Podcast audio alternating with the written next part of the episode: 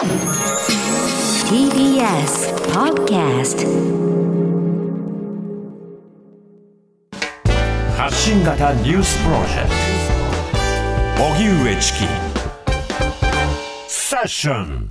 それではここで日替わりコメンテーターの登場になります。今夜の担当は漫画家の京真知子さんです。こんにちは、今日まちこです。よろしくお願いします。お願いします。はい。ご無沙汰しておりはい、ます。セッションではご無沙汰してそうおりま。ですすね。あ、チキさんは京さんとはね、うんコミュニケーションが、そうですね。あの、LINE でやり取りをしたりとか、ご飯食べに行ったりとかはしてるんですが、あの、セッション番組でご一緒するのが本当にお久しぶりということで、そうでねその背景もちょっと簡単に。はい。えー、今日まちこさんは、毎日綴った1ページ漫画ブログ、今日まちこの千年画報が書籍化され注目を浴びました。著作に、美香子さん、僕のお姫様、5つ数えれば君の夢など多数あります。戦争を描いたコクーンは劇団マームとジプシーにより2013年に舞台化。さらに2025年には NHK にてアニメ化も決定しています。漫画以外にもイラスト、エッセイなど幅広く手掛けていらっしゃいます。えー今月11日から開催されているパフォーミングアーツを中心とした総合芸術祭東京芸術祭2023にて劇団マームとジプシーが舞台化した京さんの作品「コクーン」が高品質映像で上映されているということです。はい。南部さんと一緒にね、マンブとジプシー。行きましたね。見に行きましたね東京芸術劇場にね。はい、それが今高品質映像で上映されているということですけれども、そうなんこの上映されている作品、今日さんご覧になっていかがですか？そうですね。あまりにもね、高品質すぎて、うんあの、まるであの舞台を見ているかのようだったんですけど、あの、はい。近くにあの一緒にあのその演じた役者さんも一緒にその映像を見てたんですけど、私あの見終わってから役者さんに思わずあのお疲れ様でしたって言ったぐらい、あの本当に俳優さんあのえ役者さんが演じているような気持ちになりました。うん。気遣いがすごい舞台でしたもんね。うん役者さんたちの。そう、あの舞台って本当にいろんなもので、例えば同じ場所にこう座りながら淡々と進むようなものもあれば、場面転換するようなものもあればですが、このマンムとジプシーのコクーンコクーンは、はねミニマルなセットだけれども、非常にこう役者の方が躍動的に、もう本当に体力を全て使い果たすかのような舞台展開ということになるわけですね。この作品を思い出すために、あそこでまた今日もうん皆さんが走り回ってるんだなということを今日さん思い出すということを伺いましたけども。そうですね。まあちょっとあの時のみんなで作った苦しい気持ちとかも一緒に思い出しますね。はい。このコックーンが上映されているタイミング、あ、あの実際に上演され始めたタイミングなどでも、セッション22夜のはい時間帯の時に京さんにお越しいただきまして、はいその時にはその戦争を伝えることなど、いろんなお話も伺ってきましそうた。でした。さらに、あの、京さんは、このコロナ禍でもね、コロナ禍の日常の風景をインスタグラムなどで投稿し続けるということもされていますね。これはどうして始められたんですか？そうですね。あの、やっぱりこう、自分があまりこう、歴史上の大きな出来事にこう、遭遇してないっていうのが結構コンプレックスでもあったんですけども、はい。コロナ禍っていうのがまさに自分に降ってきた、あの、歴史の大きな出来事だというふうに認識したので、あうん。の、これを絶対に残さねばいけないっていう思いで、自分の身の回りのことを絵にしてうん。書き溜めていきました。そっかそっか。これまではあの例えば戦争体験などその年長の方から話を聞いて、これを作品にする。あるいはホロコーストなども作品にするといった過去を継承するっていうものだったんですが今をしっかり残す当事者っていう役割を果たしたということになるんですか、そうですね。まあ、自分の次の世代の人たちにこれが何か役に立てばいいなと思って続けてましたね。うん。では、京さんの作品についてまた後ほど伺うとしまして、はいここまでのニュース、振り返っていきたいと思います。はいイスラエル軍とイスラム組織ハマスとの戦闘が続く中イギリスのスナク首相がイスラエルを19日に訪問しネタニヤフ首相と会談すると明らかにしました。そのような中アメリカ・ワシントンの連邦議会前でイスラエルとハマスの間の停戦を求めるデモが行われ数百人が参加。一部が議会の建物内で座り込みを行い逮捕者も出ました。SNS などへの差別的投稿をめぐり大阪法務局から2度目の人権侵犯を認定された自民党の杉田水脈衆議院議員は今日記者団の取材に対しすでに削除して謝罪しているので、それに対するコメントは何もないですと応じました。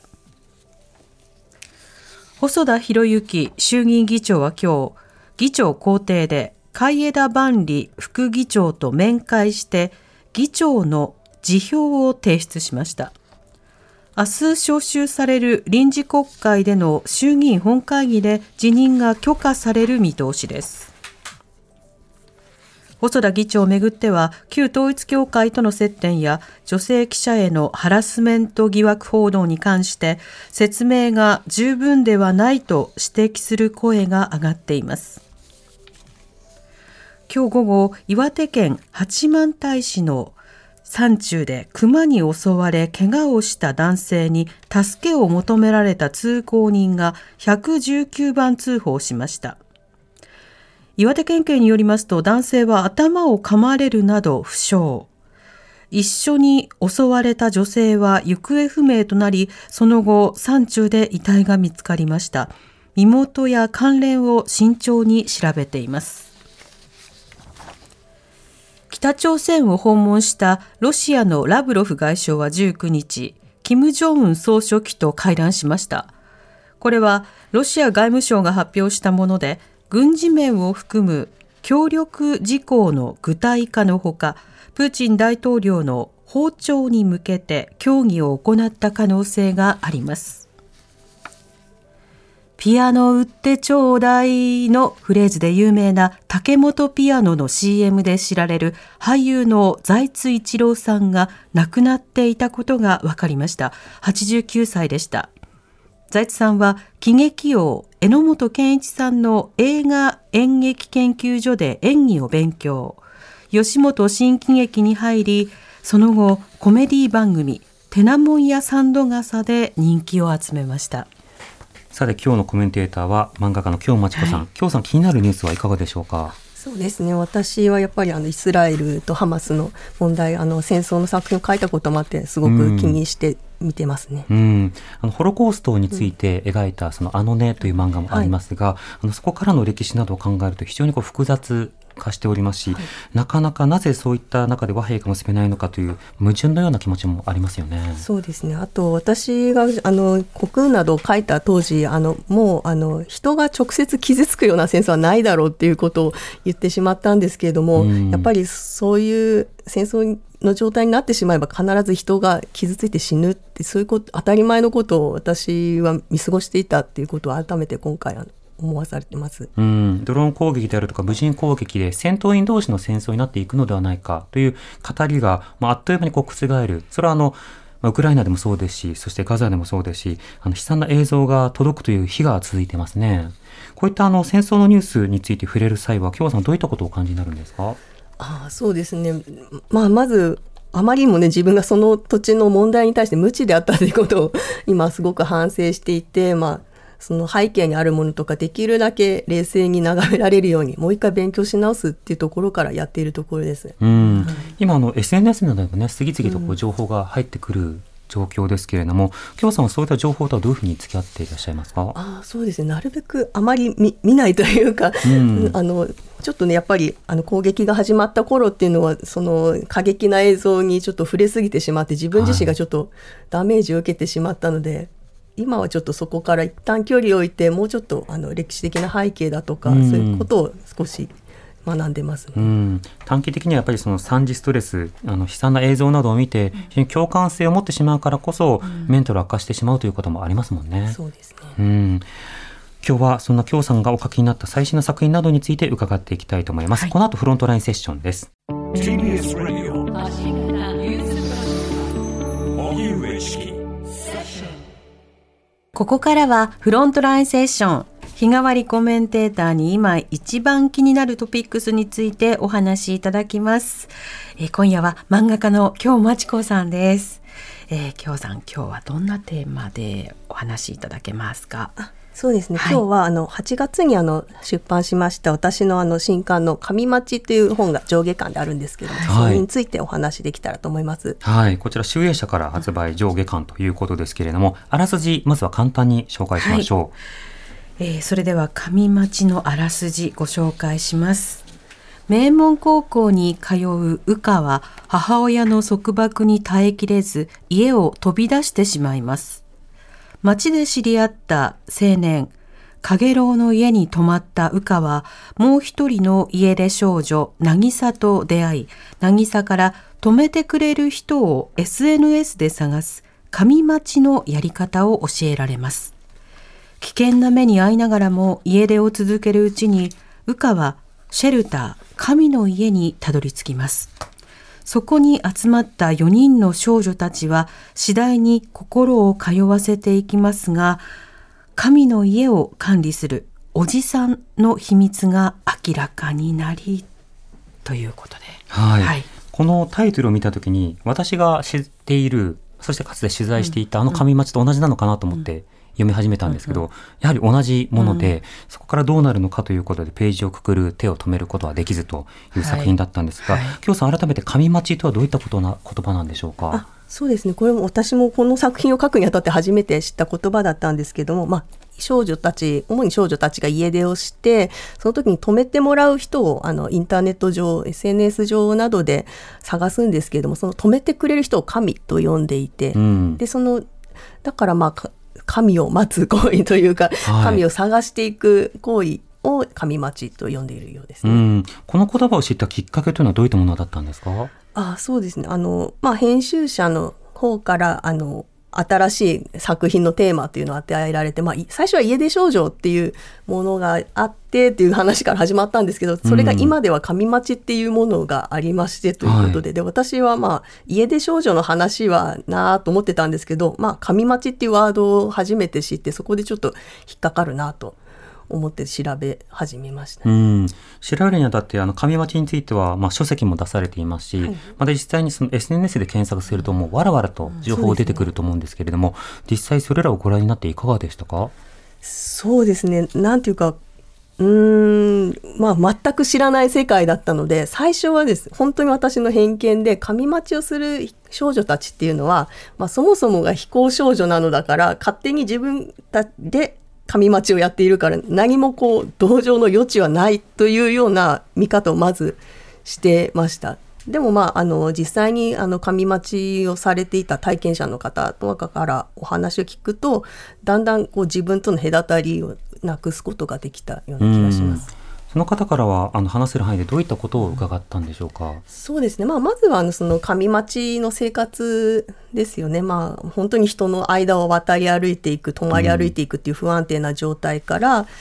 まあ、やっぱりそれを繰り返しているうちに同じことをしている同年代のことを知り合ってでなんかその中で友情が育まれていくから上町は、まあ、ハードな思い出ですけれどもそこになんかやや青春のようなものもあったりはするって。でもそもそもなんで上町を始めたかっていうところに行くとですねやっぱりちょっとそれぞれいろんな事情があるっていうことで、まあ、上町そのものというよりは、まあ、その背景みたいなものがすごく重かったですね。うん。実際あの SNS で紙町などでこうハッシュタグをつけて検索もしてみましたか？あするとですね、まあ、すごい、なんていうか、まあ、すなんだろう。か神待ちをする少女というよりはなんかその神たちのうんこういろんな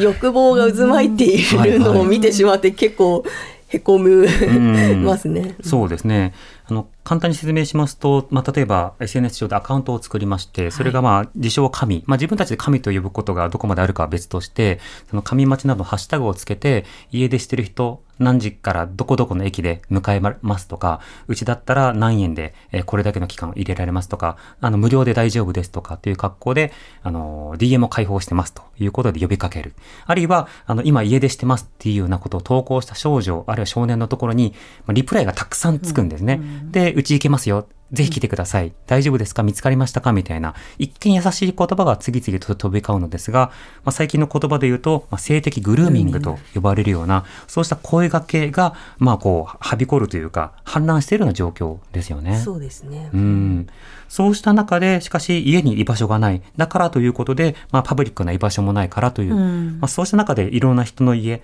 をこう転々としていく。そうしたことの行う人たちを、まあ神町少女、あるいは神町少年というふうに言われることになるわけです。これ実際に書くにあたって、どういったその物語にしていこう、あるいはどういった人の姿を描こうというふうに筆を進めたんでしょうか？うん、そうですね。あまりこう、あの、ルポとかにはならないように、あくまであの漫画作品と読めるようにっていう配慮はしようと思いました。ちょっとあまりにも詳しく書きすぎてしまうと、やっぱ本当に紙待ちを、これを見てやり始めてしまう子がいたらまずいっていうのはありまして、うん結構こう、SNS 上でのやりとりとかをかなりぼかしてはい。書いてはいます。うん。はい。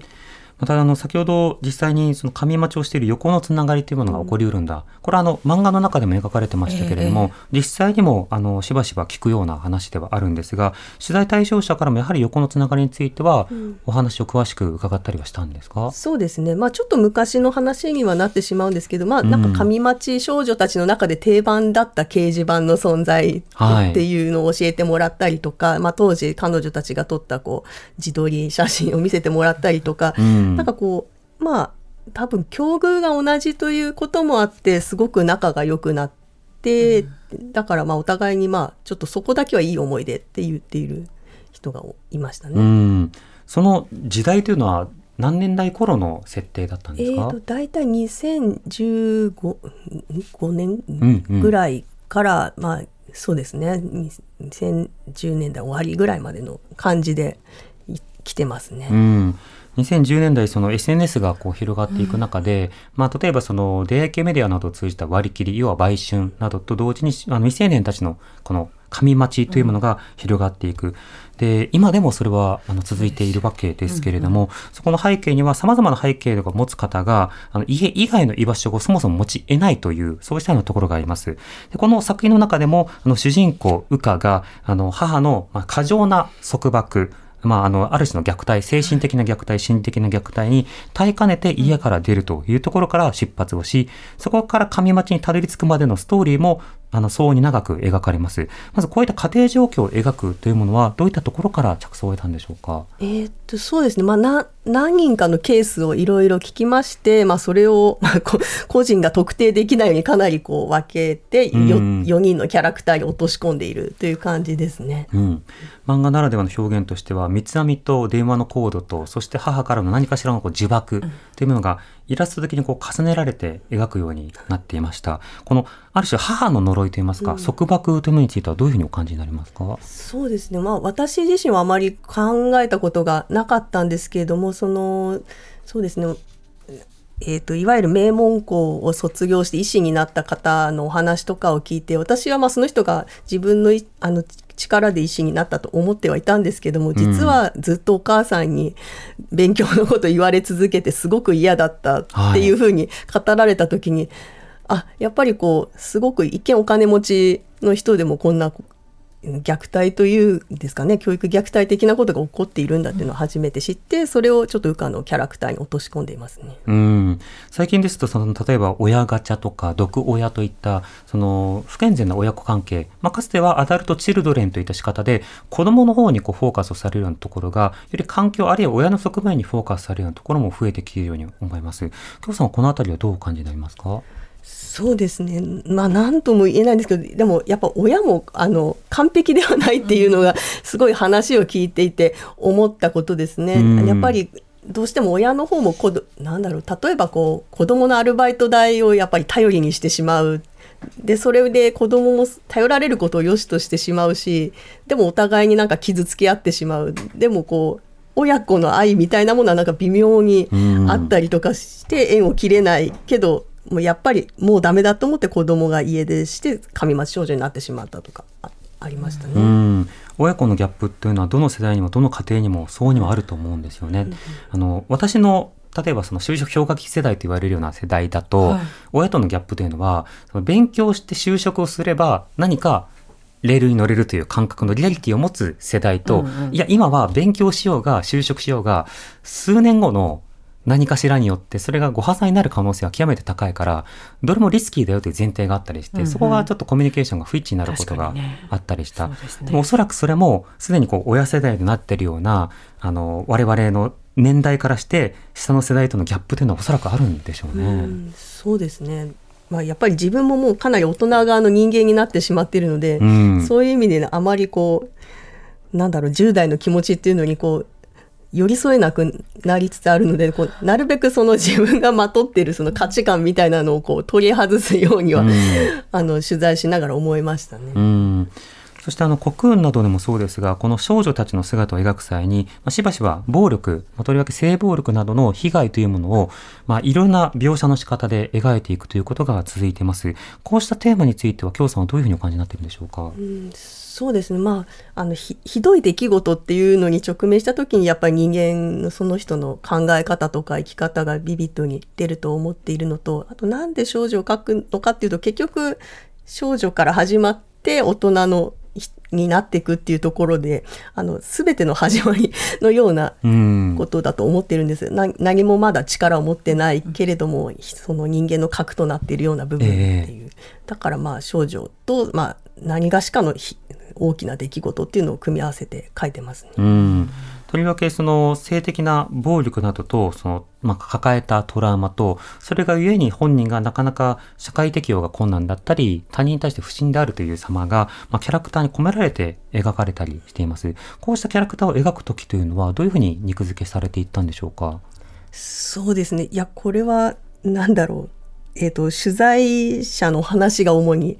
な、あの、元になってはいるんですけども、私自身もすごくそれを聞いて、じ聞いただけなのに自分が傷つくっていうことを体験したんですよね。はい。あの、人の話なのになぜこんなに自分が傷ついているんだろうっていう驚きからまず始まっていて、うん。なので、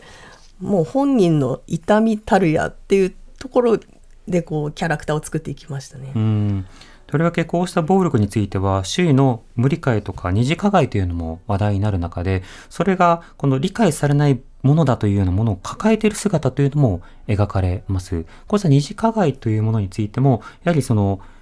痛みとかあるいはその違和感というものがあるんでしょうか？そうですねまあなんだろうこう例えばこう兄弟がその性的に虐待を受けている場合その何も虐待を受けてない側の兄弟にも傷をつくという、あの話が取材中に出てきたんですよね。だからこう、性的なその、えー、と痛みっていうのはその人だけで終わらないですよ。うんうんだからまあそれが、なまあ、二次的なものというか、まあ、こう本人とその周りの人も傷つけていくし本人もね何がしか誰かを傷つけてしまうということがあるかもしれないですね。うん面前 DV 要は目の前で DV が行われる姿を見た子供の話とか兄弟の片方だけが虐待されている姿を見た人もまた別のこうトラウマとかメンタルの悪化を経験するっていうことは実際にあるがそれは性暴力の目撃とか性暴力被害者への二次加害においてもやはり同じような被害ストレスがあるということですか？あ私はそう思ってますね、ん。もう私がね実際話を聞いただけでこんなに悲しいあのもうた結構立ち直れないぐらいのあのショックを受けたっていうことはやっぱそれ相応の、ね、力が持ってるって思います。うん、このそして本のあの最後の後書きの部分ではですねいかにこの作品を書き終えるのが、まあ、大変だったかということを、はい簡単にこう記されていましたこれはどういったことだったんでしょうか？そうですね。まあ今お話ししたように、やっぱ本当にハードな体験というか、その性暴力を受けたっていう人の話を私は今までちちゃんと聞いたことがなかったんですよね。人づてに聞いて、でもなんかそそれって本人にも何か非があるんじゃないかみたいな風に、あの、もう本当に人事のように思っていたんですよね。でも実際に目の前にしてそういう話を聞いてしまうと、もう確実にこれはお話ではなくて実際に起こっている出来事であるし、まあ、その被害を受けた側っていうのはもうなんだろうちょっとやそっとでは消えない傷なんですよね。なんかもうなんか心が死んでしまうんですよ。だからなんかそ それを考えてしまうとあやっぱり漫画っていうのは基本的にお話というかフィクション作りなので、うん。そのこうすごいものすごいきついリアルな体験からどうこうフィクションに消化させるかっていうところではい。悩んでしまったっていうのがありますね。物語というのはある意味その、まあ、単純化の作業にもなり得ますが一方で複雑なものを歪小化してはならないというそのあたりの作業の加減というのが難しかったんですか、そうですね、まあ、やっぱりそそれ相応にハードに書かなければいけないっていうのはもちろんあったのですけど、うんただ向き合えば向き合うほど自分もものすごく苦しくなるんですよね。うん。そのねバランスがすごく難しかったのがちょうどコロナ禍にかかってしまったっていうのもあって、は結構こう出口のないあの思考のぐるぐるになってしまったと思います。うん、そうしたその作品にこう触れることによって、まあ、実際に今の風景としてどういったまあ生活があり得るのか、あるいはフィクションとして触れながら様々なものを考えさせるような作品になっているかと思います。この作品を手に取ってもらう方には今後どういったあの仕方で読んでほしいとか、どういった思いを込めたっていうようなメッセージなどはありますか？あそうですね、まあ、特にその、ね具体的なメッセージというのはないんですけども今実際に驚いているのは、ん。あのこの本を出してあの実際に本を読んでくださった方からやっぱり自分が同じようなこの本に書かれているような体験をしたっていうことをすご言われることがすごくあるんですよね。うんだからなんかその人たちがこう少しでも吐き出す場所になっていたならこの本がねなっていたならすごくいいなとは思いますけども、うん実際に私たちが思っている以上にそのなんだろう家庭内のこととかで傷ついている人が多いという印象を受けてます。うん、そうした風景を共有したりすることにも漫画というものをぜひ読んでほしいなと思います。はいえー相談窓口ご案内します。児童相談虐待対応ダイヤル189虐待かもと思った時などすぐに児童相談所に通告相談できる全国共通の電話番号。番号は189 189通話料は無料です。命の、えーハッシュタグ命 SOS 専門の相談員がお話を聞いてくれます。番号0120-061-338 0120-061-338番となっています。はい。はい。今日は漫画家の京町子さんにお話を伺いました。はい、またよろしくお願いします。ありがとうございました。ありがとうございました明日は哲学研究者の永井玲さんお迎えします。荻上チキ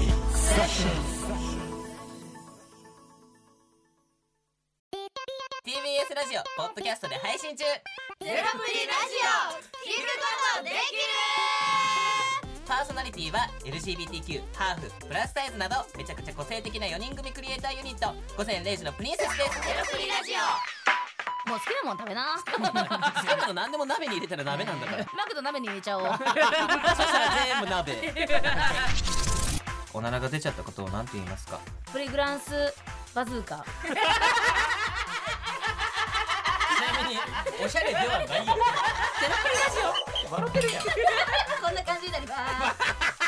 笑い方海賊になります。おうち最後にこの CM 聞いてるみんなに一言。お前お前。なんで言った？とにかく聞いてください。ゼロプリで検索。ゼロプリラジオ毎週土曜午前0時に配信。それではポッドキャストで会いましょう。せーの。ほなまた。ゼロプリレディオ